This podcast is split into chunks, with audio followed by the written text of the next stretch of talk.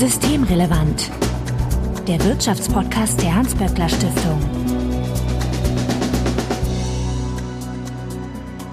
Heute ist Montag, der 21. Juni 2021. Willkommen zur 62. Ausgabe von Systemrelevant. Bettina Kohlrausch, ich grüße dich. Ich grüße dich. Bettina, du bist die Direktorin des WSI, dem Wirtschafts- und Sozialwissenschaftlichen Institut der Hans-Böckler Stiftung. Ja, wir nehmen heute recht früh auf, weil man ab 12 Uhr eh nicht mehr denken kann, aber wir haben die kleine Hoffnung, dass es vielleicht doch etwas abkühlt heute. Ich hoffe, du bist entsprechend auf Bettina. Ich bin ja in Niedersachsen. Da ist es nicht ganz so heiß. Achso, nicht so schlimm wie in Köln. Zumindest ist es halt nicht so diese schwüle Suppe, die da im Rheinland immer in dieser Köln-Bonner Bucht hängt. Ja, also wenn ihr hier besonders leidet, dann schreibt uns doch eine E-Mail zum Beispiel an systemrelevant.böckler.de oder ihr könnt uns auch auf Twitter erreichen, böckler-de. Also Hinweise, Korrekturen, Anregungen bitte einfach einsenden. Und Bettina findet ihr auf Twitter als Betty Kohlrausch. Mein Name ist Marco Herak und wir möchten uns heute über den Bericht der Enquete-Kommission für berufliche Bildung in der digitalen Arbeitswelt unterhalten. Die Kommission wurde vom Bundestag am 28.06.2018 beschlossen, sprich eingesetzt und wundersamerweise waren alle dafür. Nur die Grünen, die haben sich enthalten, weil Weiterbildung beim Einsetzbeschluss kaum eine Rolle spielte, also untersucht werden sollte. Und ich lese hier einfach mal vor weil das ist ein so schöner Satz, äh, den kann ich gar nicht übersetzen. Wo und auf welche Weise die berufliche Weiterbildung an die Anforderungen der digitalen Arbeitswelt angepasst werden muss und inwieweit die Stärken des Systems dabei weiter ausgebaut und mögliche Zugangshürden abgebaut werden können. Besonders berücksichtigt werden sollen die Sicherung des Fachkräftebedarfs, niedrigschwellige und diskriminierungsfreie Zugänge zu Bildungs- und Qualifizierungsangeboten sowie Aufgaben wie pflegerische, pädagogische und Sorgetätigkeiten. Das Gremium soll eine Strategie für die Weiterentwicklung der beruflichen Aus- und Weiterbildung formulieren und aufzeigen, wie die Gleichwertigkeit von beruflicher und akademischer Bildung in Zeiten des digitalen Wandels von Berufsbildern und Erwerbsbiografien gestärkt werden kann. Äh, Bettina, verstehe ich das richtig? die Arbeitswelt sieht sich zunehmend digitalen Veränderungen ausgesetzt und die berufliche Bildung soll darauf eingehen. Genau. So hätte man es auch sagen können.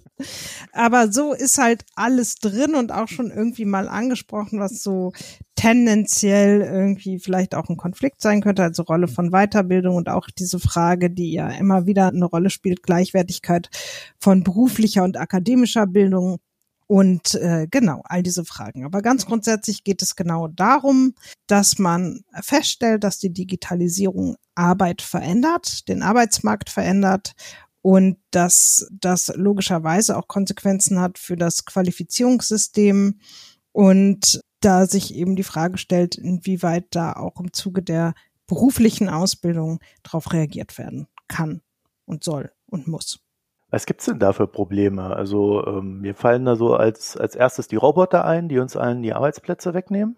Genau. Das ist natürlich keine ganz neue Entwicklung. Also im Prinzip haben ja schon die Weberaufstände das Problem adressiert. Irgendwie, wann waren die? Irgendwann im 19. Jahrhundert. Also Automatisierung ja. hat natürlich immer schon Arbeitsplätze gekostet. Und das ist das, woran man aber ganz häufig als allererstes denkt, wenn man über Digitalisierung redet, dass sich natürlich jetzt ganz neue Möglichkeiten auch nochmal mit Mensch-Maschine-Interaktion und so weiter der Automatisierung ergeben haben und da auch eine Beschleunigung der von Automatisierungsprozessen nochmal zu erwarten ist. Das sagen eigentlich auch alle Prognosen dass eben zunehmend Tätigkeiten, auch komplexere Tätigkeiten automatisiert werden können und dann natürlich diese Arbeitsplätze und diese Tätigkeiten wegfallen. Also so richtig wissen tut's eben keiner, das muss man einfach sagen. Und man muss auch sehen, es ist am Ende des Tages natürlich auch ein sozialer Prozess, den wir Menschen machen. Das heißt, nicht alles, was geht, wird passieren. Und nicht jede Tätigkeit, die automatisierbar ist, wird auch automatisiert werden. Das zeigen auch schon einige qualitative Studien, weil es dafür eben auch Voraussetzungen braucht. Aber ganz grundsätzlich kann man, glaube ich, berechtigterweise schon davon ausgehen, dass gerade einfachere Tätigkeiten leichter zu automatisieren sind und dass die möglicherweise wegfallen werden, es sei denn, man macht sie so billig, dass es dann günstiger ist, die von Personen ausführen zu lassen als von Maschinen. Oder man möchte es eben nicht. Also ich persönlich möchte zum Beispiel vielleicht nicht in der Kneipe sitzen, wo mich ein Roboter bedient, auch wenn das tendenziell möglich ist. Und das bedeutet natürlich, dass für die Menschen, die in diesen Bereichen gearbeitet haben, möglicherweise neue Tätigkeiten gefunden werden müssen und dass die besser und höher qualifiziert werden müssen, damit sie eben auch in einer Arbeitswelt, die vielleicht höhere Anforderungen oder andere Anforderungen an die Beschäftigten hat, nach wie vor ihren Platz finden. Gut, jetzt müssen wir mehrere Sachen gleich mal äh, hier aufklären. Also der Weber, die Weberaufstände waren 1844. Es gab aber auch im ähm, 14. Jahrhundert Weberaufstände in Köln. Ich meinte die 44. genau, das dachte ich mir. Ja. Und wir wissen jetzt, du gehst grundsätzlich eher nicht in diesen Selbstbackstuben einkaufen, weil die sind eigentlich genau. so ideal dafür geeignet, dass sie irgendwann mal roboterisiert werden. Genau, genau. Und ich habe auch irgendwo mal gelesen, dass, ich glaube, das war so ein, so ein fancy neues Café in den 70ern oder so. Und mhm. das war ein Automatencafé. Und das war damals irgendwie total schick. Also nichts, eigentlich ist es, ist ja so Bedienungssachen zu automatisieren relativ einfach, ja. Also, aber ähm, man möchte es halt nicht. Man möchte halt an der ja. Bar stehen und sich mit den Barkeeper unterhalten und äh, man möchte äh, mit Menschen interagieren. Und ähnlich ist es wahrscheinlich auch in der Pflege, zumindest in bestimmten Bereichen, dass man da einfach auch diese menschliche Interaktion wichtig ist und auch nicht ersetzt werden kann. Gut, da würden die Japaner wahrscheinlich jetzt auch widersprechen mit, äh, widersprechen mit ihren Pflegerobotern. Aber also grundsätzlich ist, glaube ich, dieses äh, Café ein sehr schönes, sehr schönes Beispiel, weil es halt zeigt, es wird diese Anwendungsfälle für diese Roboter geben, wo sie einfach irgendeinen Zweck und Sinn haben. Und es wird aber auch immer wieder diese menschlichen Bereiche geben, wo wir einfach sagen werden, also das, das wollen wir gar nicht haben. Da soll das gar nicht sein, weil da äh, möchte ich ein ganz anderes Bedürfnis befriedigt haben, als vielleicht einfach nur einen Kaffee zu trinken oder irgendwas zu essen. Genau. Und gerade in der Pflege ist es aber eben auch ein ganz schönes Beispiel, wie diese Technologien eingesetzt werden können, mhm. ob sie Menschen ersetzen, indem ich dann wirklich auch die Interaktion durch einen Roboter organisiere oder ob es unterstützend ist, weil gerade die Pflege ist ja auch körperlich wirklich eine sehr anstrengende Tätigkeit und wenn ich da unterstützende Systeme habe, die Menschen vielleicht auch entlasten und ihnen dafür, also erstens die Arbeit weniger anstrengend machen, aber auch Zeit schaffen um sich eben auf diese Dinge, die uns vielleicht wichtig sind, nämlich die menschliche Interaktion zu konzentrieren, dann wäre das ja eine tatsächliche Bereicherung. Und die Frage, wie man das gestaltet, das ist ja auch eine Entscheidung, die wir als Gesellschaft am Ende des Tages gemeinsam treffen. Deshalb ist das auch kein Selbstläufer oder, oder nicht, nicht vorbestimmt, sondern Ergebnis eines sozialen Prozesses, wie am Ende die Digitalisierung unsere Arbeit verändern wird. Aber dass sie Arbeit verändern wird und dass das Konsequenzen für die Qualifizierung hat, das glaube ich schon. Und das eine ist eben diese Frage von Automatisierung. Das heißt, fallen jetzt irgendwie ganz viele Arbeitsplätze weg. Da gibt es aber auch Prognosen vom IAB, die sagen, es gibt Verschiebungen, aber unterm Strich wird es nicht weniger. Es gibt andere Studien, die kommen dann zu pessimistischeren Ergebnissen, aber so unterm Strich würde ich davon ausgehen, tatsächlich gibt es vermutlich eher Verschiebungen hin vielleicht zu eher mittler und höher qualifizierten Segmenten, aber nicht unbedingt ein Wegfall von Tätigkeiten. Da reden wir dann aber wahrscheinlich äh, eher weniger über die Cafés, äh, sondern ja. auch tatsächlich mehr über so Fabrikarbeitsplätze, wo etwas gefertigt wird aus. Genau, die ganze Frage der Produktion und so weiter. Aber das ist eben nur ein Punkt. Ein anderer Punkt ist, dass möglicherweise Arbeit auch anders organisiert wird. Das haben wir jetzt schon, dass sie, also wir haben natürlich plattformbasierte Organisation von Arbeit. Wir haben aber auch einfach agilere Formen von Arbeit und die erfordern mit ziemlicher Sicherheit andere Kompetenzen, also weniger konkret fachliche vielleicht, sondern auch mehr nochmal koordinierende Fähigkeiten und ja, was man früher vielleicht mal als Schlüsselkompetenzen bezeichnet hat, als ich noch jung war. Jetzt ist es ja so, dass die Soziologie eigentlich da doch einen sehr guten Einblick haben müsste in die Automatisierung, weil das ist ja jetzt nicht etwas, was jetzt so eine ganz neue Geschichte ist, sondern äh, das sehen wir ja eigentlich schon seit sehr langer Zeit, ne? Ja, tatsächlich ist das natürlich was, was die Arbeitssoziologie immer wieder erforscht hat, aber wenn man versucht, es dann in der Zukunft, interessanterweise machen das übrigens häufig auch Ökonomen, in die Zukunft zu gucken, dann ist es eben nicht so ganz einfach, weil was in der Regel gemacht wird, es werden Tätigkeiten sich angeguckt und entschieden, ob diese Tätigkeit jetzt irgendwie automatisierbar ist oder nicht. Mhm. Aber Berufe bestehen ja in der Regel aus unterschiedlichen Tätigkeiten. Und die Frage ist dann, fällt dann gleich der ganze Beruf weg oder, oder verändert der sich eher oder, also das ist dann doch nicht ganz so einfach vorauszusagen. Und wie gesagt, es sind eben auch politische und soziale Entscheidungen, die auch manchmal in so einem Mikrokosmos Betrieb stattfinden. Also ich habe einmal so eine qualitative Studie, das war nicht ganz interessant gehört, wo die auch versucht haben, so ein System einzuführen, das bestimmte Tätigkeiten automatisiert und das haben die Beschäftigten einfach komplett unterlaufen. Die haben diesen Roboter oder was das war einfach nicht gewartet. Und es hat einfach nicht funktioniert. Ja? Also das heißt, es braucht eben auch Rahmenbedingungen, möchte ich damit nur sagen, dass sowas gelingen kann. Und wie die Sache ausgeht, ist im Zweifelsfall dann eben auch nicht entschieden, nur weil es möglich ist, dass es auch passiert.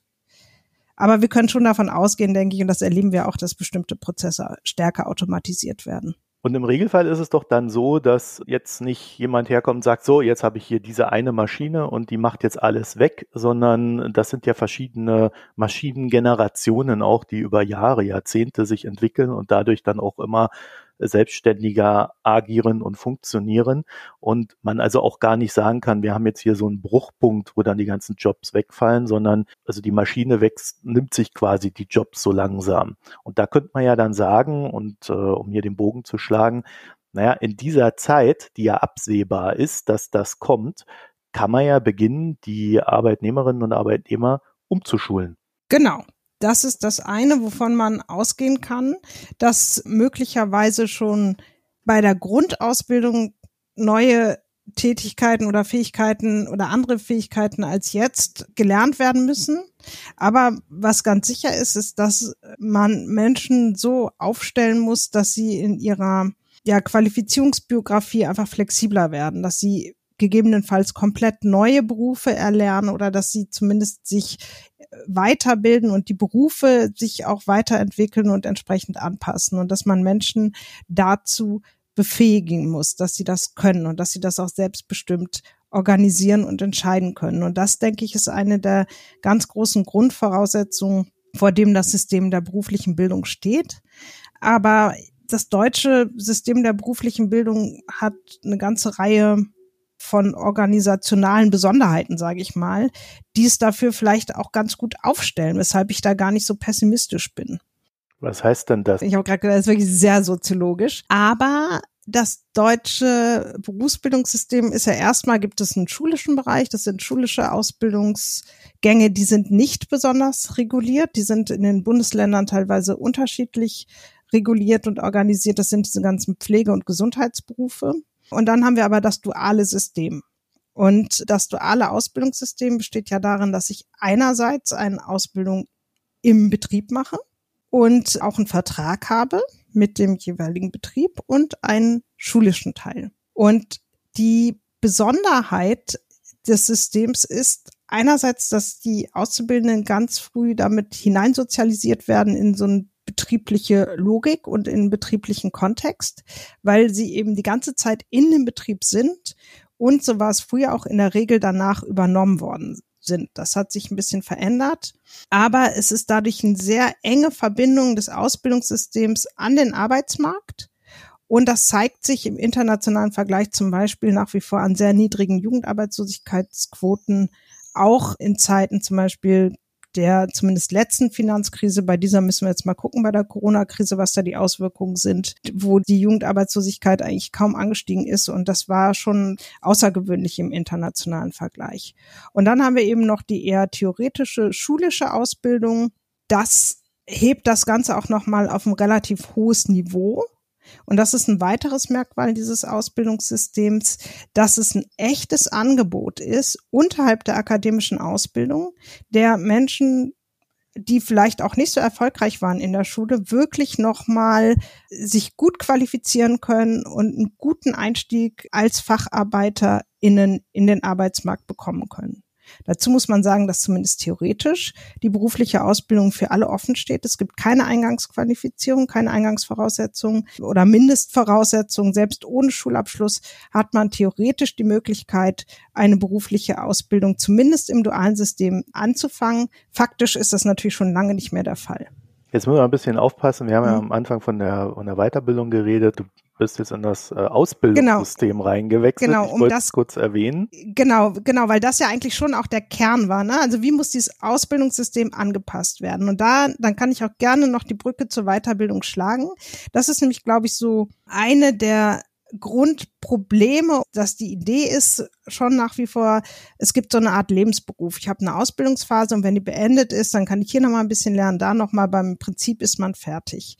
Und ich glaube, dass dieses System weiterentwickelt werden muss, dahingehend, dass man eben ein Leben lang auch diesen Beruf möglicherweise weiterentwickelt und sich in diesem Beruf nochmal weiter qualifiziert. Aber die Vorteile dieses Systems, nämlich die enge Anbindung an den Betrieb, die halte ich für eine gute Voraussetzung, um sich auch anzupassen an die Herausforderungen der Digitalisierung. Denn ein weiteres Merkmal ist, dass die Ausbildungsverordnungen letztlich von den Sozialpartnern, also den Arbeitgebern und den Gewerkschaften, gemeinsam entwickelt und bundesweit standardisiert sind.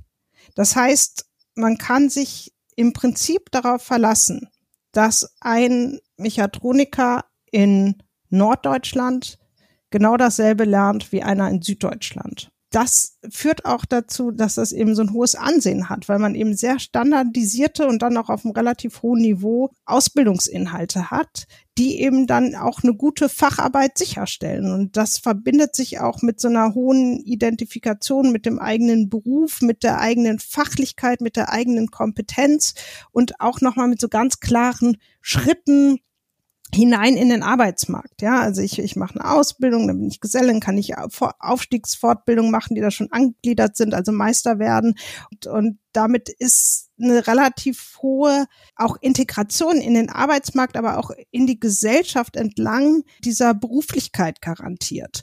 Und das ist ein ganz starkes, wichtiges System, also wirklich auch ein Mechanismus sozialer Integration. Also nicht nur, dass man was lernt, sondern wie man Teil der Gesellschaft wird. Und das ist eine Perspektive, die dieses System eben nicht nur denen, die eine akademische Laufbahn einschlagen, bietet, sondern auch darunter. Und das ist wirklich außergewöhnlich. Und deshalb haben wir auch nicht so eine starke Polarisierung in den Qualifikationen, also entweder ganz hoch oder ganz gering qualifiziert, sondern wir haben eben diese starke mittlere Qualifikationen, die in der Regel auch noch wirklich mit, mit guten Arbeitsplätzen verbunden war. Und da sehe ich auch eine ganze Reihe von Möglichkeiten oder Instrumenten, die wir an der Hand haben, um auch der Digitalisierung zu begegnen. Also du hast jetzt den Bogen zwischen Ausbildung und, und Weiterbildung ja. schon geschlagen.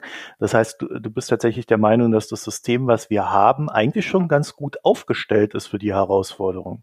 Ja, und zwar vor allen Dingen weil dieses System sozialpartnerschaftlich reguliert ist, weil Arbeitgeber und Arbeitnehmer gemeinsam sicherstellen, dass dieses System funktioniert.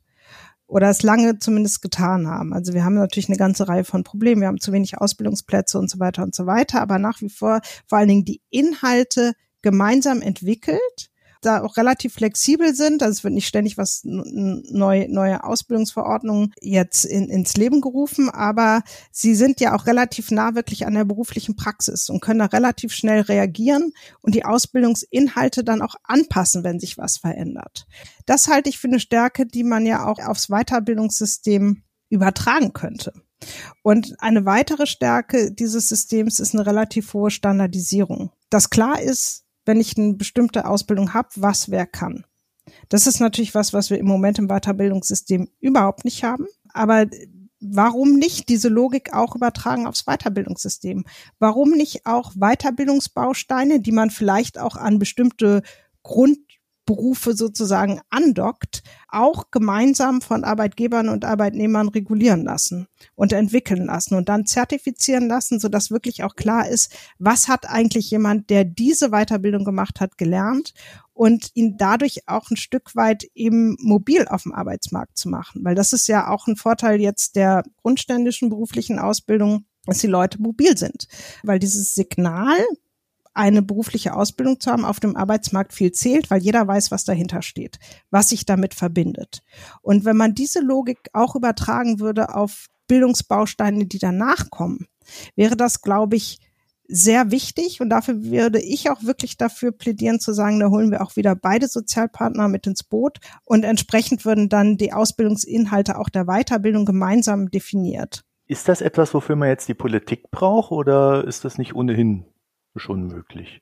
Dafür braucht man schon die Politik, weil mhm. wenn wir wirklich wollen, dass wir bundesweit Weiterbildungsbausteine standardisieren und, und ein Stück weit eben auch regulieren, dann würde man das ganz praktisch, ist es so, dass das momentan bei einem Hauptausschuss des Bundesinstituts für berufliche Bildung organisiert wird, in dem Arbeitgeber und Arbeitnehmer vertreten werden. Und eine Möglichkeit wäre zum Beispiel zu sagen, wir machen einen weiteren, einen zweiten Hauptausschuss oder wie auch immer für die Weiterbildung. Mhm. Und da würde mir jetzt spontan die Fantasie fehlen, wie man das jetzt in, in Eigenorganisationen organisieren wollte. Aber trotzdem finde ich wichtig, was du sagst, weil es würde eben bedeuten, dass man es nicht nur an den Staat andockt, sondern eher auch in die Verantwortung der Sozialpartner begibt und damit ein Stück weit natürlich auch in der Gesellschaft verankert. Und das finde ich einen ganz wichtigen Punkt an der Stelle, dass man eben nicht nur sagt, wir machen das als zentralistisch vom Staat, von, von oben aus, sondern dass man dann eben über die Sozialpartner auch die konkreten Erfahrungen in den betrieblichen Kontexten in diese Entwicklung mit hineinholt. Ja, das war auch so ein bisschen der Hintergrund meiner Frage, weil die Kritik ist ja immer, der Staat, der greift da viel zu sehr ein und die Unternehmen mhm. müssen doch frei sein ja. in ihrer Entscheidung und so weiter und so fort. Und das wäre ja da tatsächlich mal ein Ansatz zu sagen, der Staat hilft zur gemeinsamen äh, Freiheit, um es vielleicht mal so zu formulieren. Und äh, damit könnte man ja schon ein paar Negativargumenten vorweggreifen. Also ich war ja Mitglied in dieser Enquete-Kommission als Sachverständige und da war meine Erfahrung schon, dass die ArbeitgeberInnen da eher nicht so offen sind für irgendeine Form von Regulierung von Weiterbildung. Weil die halt sagen, naja, es gibt natürlich diese ganze Weiterbildung, die letztlich von der Bundesagentur für Arbeit organisiert wird für Leute, die irgendwie arbeitslos sind oder äh, irgendwie im Risiko arbeitslos. Also so, ne, das ist so der eine Bereich. Und dann gibt es das, was die Arbeitgeber machen im betrieblichen Kontext. Und da soll dem möglichst keiner reinreden.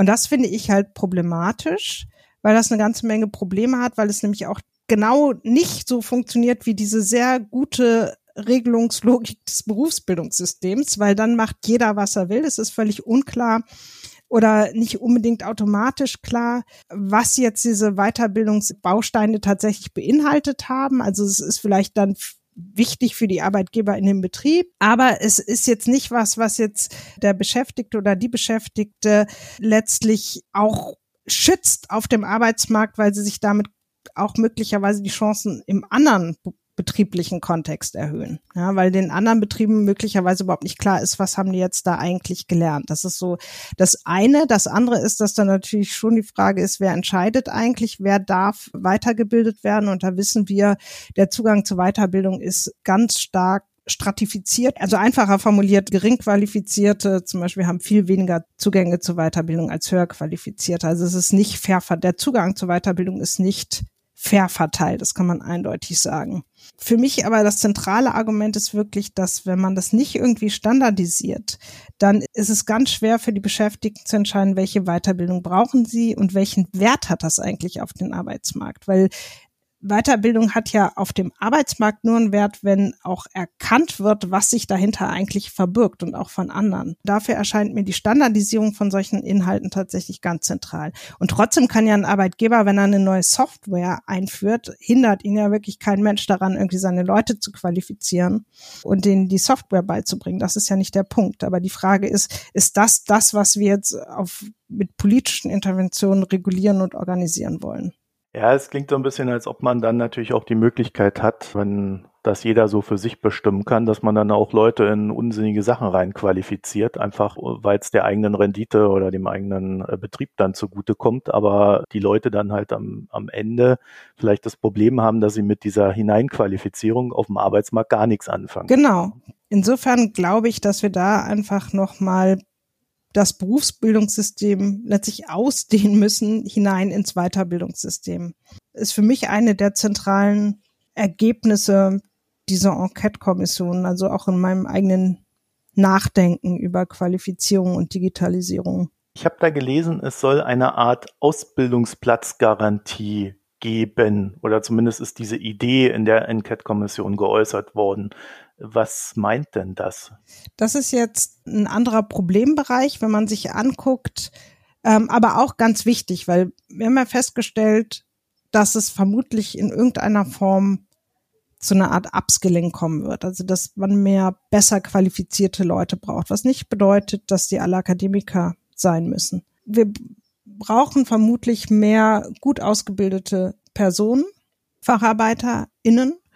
Und dazu muss man wissen, dass im Moment, jetzt lass mich nicht lügen, aber ich meine, irgendwie zwischen 13 und 14 Prozent liegt im Moment noch die Quote von Menschen ohne berufliche Qualifizierung überhaupt. Ja, das darf man nicht vergessen. Man darf nicht vergessen, dass es eine ganze Menge von Menschen gibt, die entweder gar nicht in das System der beruflichen Bildung kommen oder die irgendwie dann ihre Berufsausbildung abbrechen und ohne berufsqualifizierten Abschluss dieses System verlassen. Und die sind jetzt schon enorm hohen Arbeitsmarktrisiken ausgesetzt und diese Risiken werden steigen. Und dann stellt sich natürlich die Frage, was kann man tun?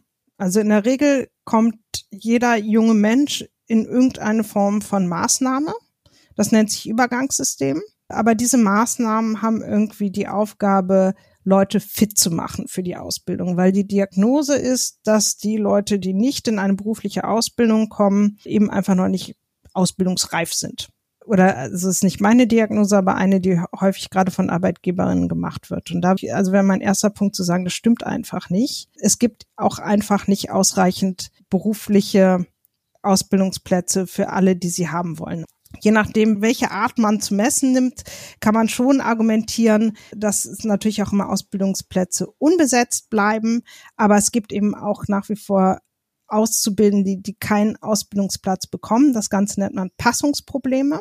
Und die Frage ist jetzt, wie kann man sicherstellen, dass diese ganzen Jugendlichen, die eine Ausbildung haben wollen, auch tatsächlich eine bekommen? Mhm. Und da würde ich sagen, dass dieses Übergangssystem, was wir haben, das darauf setzt, die Leute besser zu fördern, damit sie ausbildungsreif kommen und irgendwann im Prinzip von alleine in den Markt reinkommen, dass das einfach nicht funktioniert. Ja? Weil man stellt sich ja schon die Frage, also wann ist man denn ausreichend qualifiziert, um dann endlich mal einen Ausbildungsplatz zu bekommen? Und deshalb ist eine der Forderungen, dass man ähnlich wie in Österreich sagt, es gibt eine Ausbildungsplatzgarantie bedeutet, dass Jugendliche, die nicht auf dem Markt, auf dem Ausbildungsmarkt einen Ausbildungsplatz bekommen haben, dann in zum Beispiel überbetrieblichen, vom Staat finanzierten ähm, oder organisierten Systemen einen Ausbildungsplatz bekommen und dann möglichst aber im Verlauf der Ausbildung auch in, ähm, in das Ausbildungssystem integriert werden. Ja, das stelle ich mir natürlich ein bisschen schwierig vor, weil die Ausbildung ja nicht nur schulisch ist, sondern auch naja, im Betrieb. Ne? Das heißt, man müsste ja dann irgendwie Zugang zu den Betrieben bekommen. Das gibt es in Deutschland auch schon, dass man diesen betrieblichen Teil sozusagen simuliert und dann Angebote macht, indem man den außerbetrieblichen Ausbildungsstätten anbietet. Also diesen betrieblichen Teil der Ausbildung. Das ist natürlich äh, insofern nicht ganz unwichtig, äh, das Ding, weil je mehr Automatisierung wir haben, desto mehr Arbeitsplätze im niedrigschwelligen Bereich fallen ja weg. Und da hilft dann Ausbildung. Genau, da hilft dann Ausbildung und das Problem ist einfach, dass man schon sehen kann, ich habe das ziemlich lang mal erforscht, dieses ähm, Übergangssystem, also dass es einfach eine ganze Menge von Jugendlichen gibt, die da drin einfach verschwinden, die einfach dann nicht in eine berufliche Ausbildung kommen.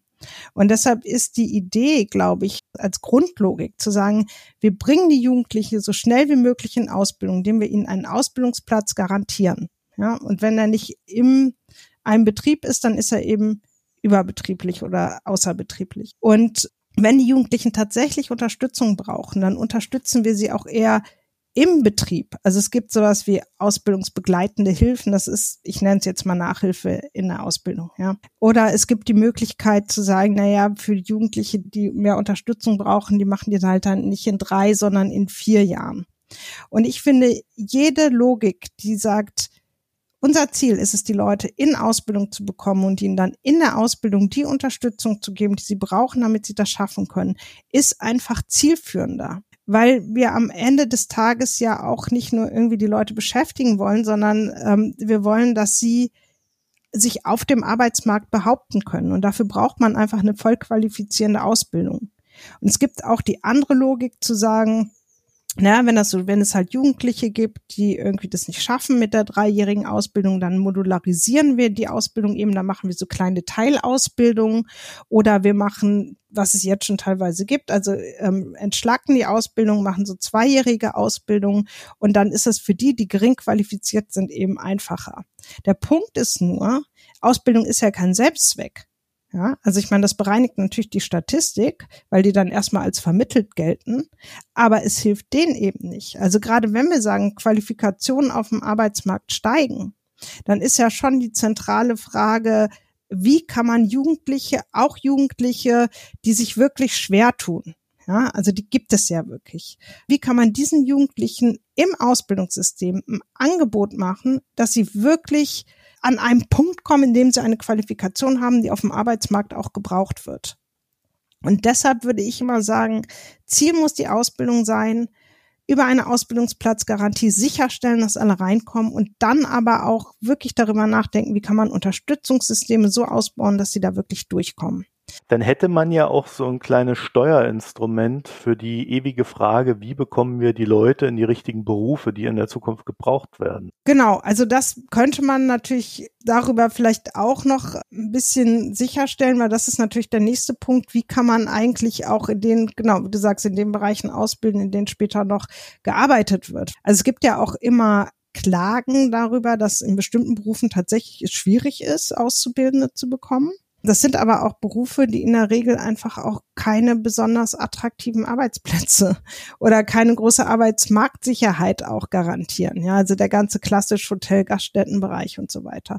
Insofern ist natürlich auch die Frage, also wie kann man sicherstellen, dass die Leute auch in, in zukunftssicheren Bereichen ausgebildet werden? Das sind in der Regel allerdings auch Ausbildungsgänge, die natürlich nicht formal, aber faktisch Jugendliche mit mindestens Realschulabschluss haben wollen. Weil das muss man halt auch sehen. Also ich habe die Vorteile dieses Ausbildungssystems stark betont, eben, dass ich gesagt habe, es ist ein Angebot im Prinzip für alle und damit vielleicht auch eine zweite Chance für die, die in der Schule sich nicht so gut geschlagen haben. Faktisch muss man aber sagen, dass gerade HauptschülerInnen oder Jugendliche mit Hauptschulabschluss ganz geringe Chancen haben, direkt nach der Schule in eine Ausbildung zu kommen. Und das ist schon ein Problem. Und es wird auch immer größer, ne? Ja, das wird immer größer. Ich habe mir das mal angeguckt im Zuge einer Studie und da haben wir tatsächlich rausbekommen, also weil ein Argument ist ja immer zu sagen, die sind nicht reif genug, denen fehlt die Ausbildungsreife. Und das waren Jugendliche, die waren wirklich auch gering qualifiziert, das muss man schon sagen. Also die haben häufig auch äh, nach der neunten Klasse einen Hauptschulabschluss, also keinen qualifizierten Hauptschulabschluss gemacht. Und dann haben wir uns angeguckt, wer von denen kriegt eigentlich einen Ausbildungsplatz und wer nicht. Da haben wir aber festgestellt, dass das, was so Kriterien von Ausbildungsreife sind, dabei eigentlich gar nicht so eine große Rolle gespielt haben. Also was die für eine Mathe-Note hatten oder Deutschnote war total egal. Aber wenn die schon vorher längere Betriebspraktika gemacht hatten in dem Betrieb, dann wurden die total oft übernommen. Das nennt man Klebeeffekte. Und daraus haben wir geschlossen, dass gerade diese, diese Jugendlichen mit Hauptschulabschluss vielleicht gar nicht so sehr unter ihren tatsächlich zu geringen Qualifikationen leiden, sondern dass es inzwischen sowas gibt wie so eine Stigmatisierung des Hauptschulabschlusses und dass Betriebe diese Jugendlichen überhaupt nicht mehr in Erwägung ziehen, völlig unabhängig davon, was sie wirklich können oder nicht.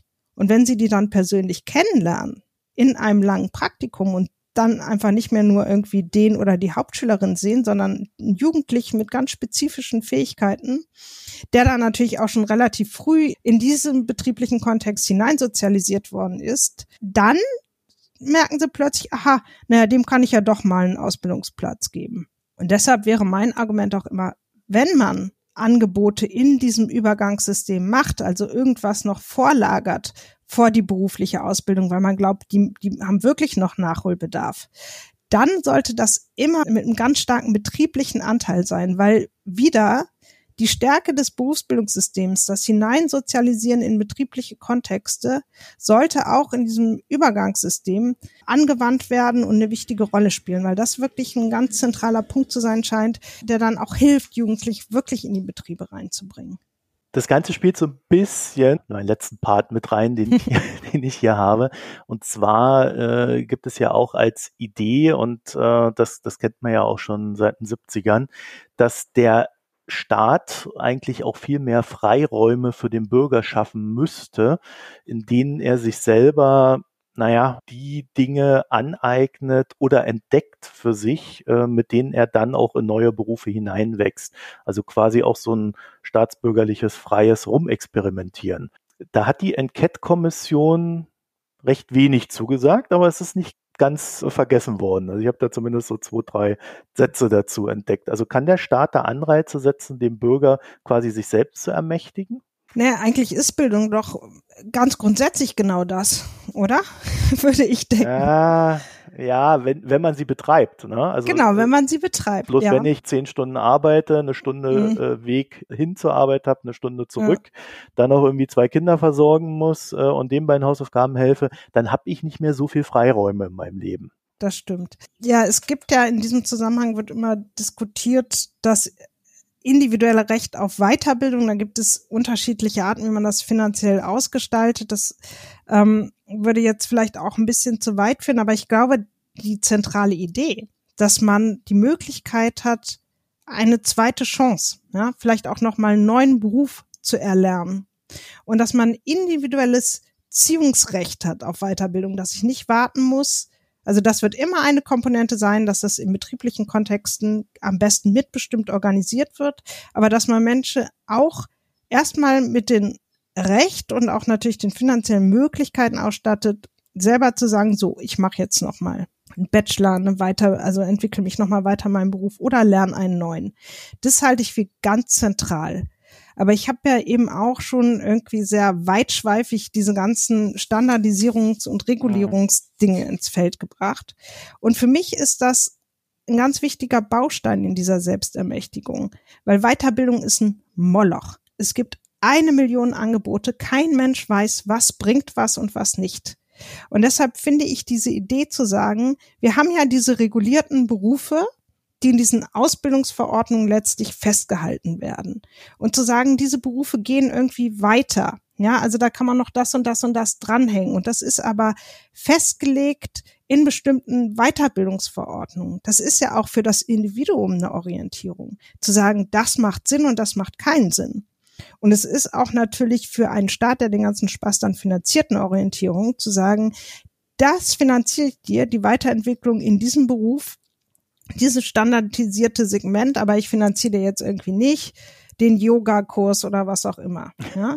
Also, weil in der Tat stellt sich ja schon auch die Frage, wenn man so ein individuelles Recht auf Weiterbildung formuliert, was finanziert man denn da und was nicht? Und es ist ja schon legitim zu sagen, naja, also der Staat hat halt dann schon Interesse daran, dass das in irgendeiner Form Wert auf dem Arbeitsmarkt hat. Und da stellt sich eben die Frage, wie stellt man das sicher? Und deshalb eben mein mein ähm, vielleicht etwas technische Ausführung eben zu der Frage, mhm. wie kann man sowas regulieren? Weil für mich ist das wirklich der Dreh- und Angelpunkt. Mhm. Ja, früher gab es mehr Betriebssport. ja. Das würde ich dann doch schon noch mal reinwerfen, aber das wäre dann tatsächlich auch ein System, mit dem man auch äh, die Arbeitnehmerinnen und Arbeitnehmer einbindet, die nicht gewerkschaftlich organisiert sind. Ne? Genau, oder die nicht mit bestimmten Betrieben sind. Genau. Also das wäre ein Angebot für, für all die, die vielleicht auch in Form von Solo-Selbstständigkeit oder so sich entwickeln. Man muss ja sagen, es sind ja auch nicht alle abhängig beschäftigt. Es ist kein Hindernis, Mitglied in einer Gewerkschaft zu sein. Es ist nur eine andere Logik. Das eine ist, dass man dann Weiterbildung auf der Betriebsebene letztlich organisiert und anbietet. Und das andere ist, dass man aber doch mal auch Individuen ausstattet mit dem Recht darauf. Und ich glaube, beides braucht man. Bettina Kohlrausch, ich danke dir für das Gespräch. Gerne.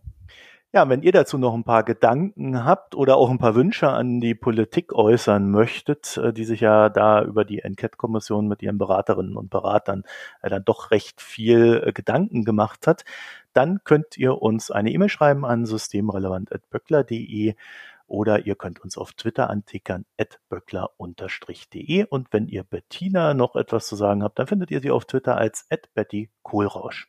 Ja, euch vielen Dank fürs Zuhören, eine schöne Zeit und bis bald. Tschüss. Das war Systemrelevant, der Wirtschaftspodcast der Hans-Böckler Stiftung.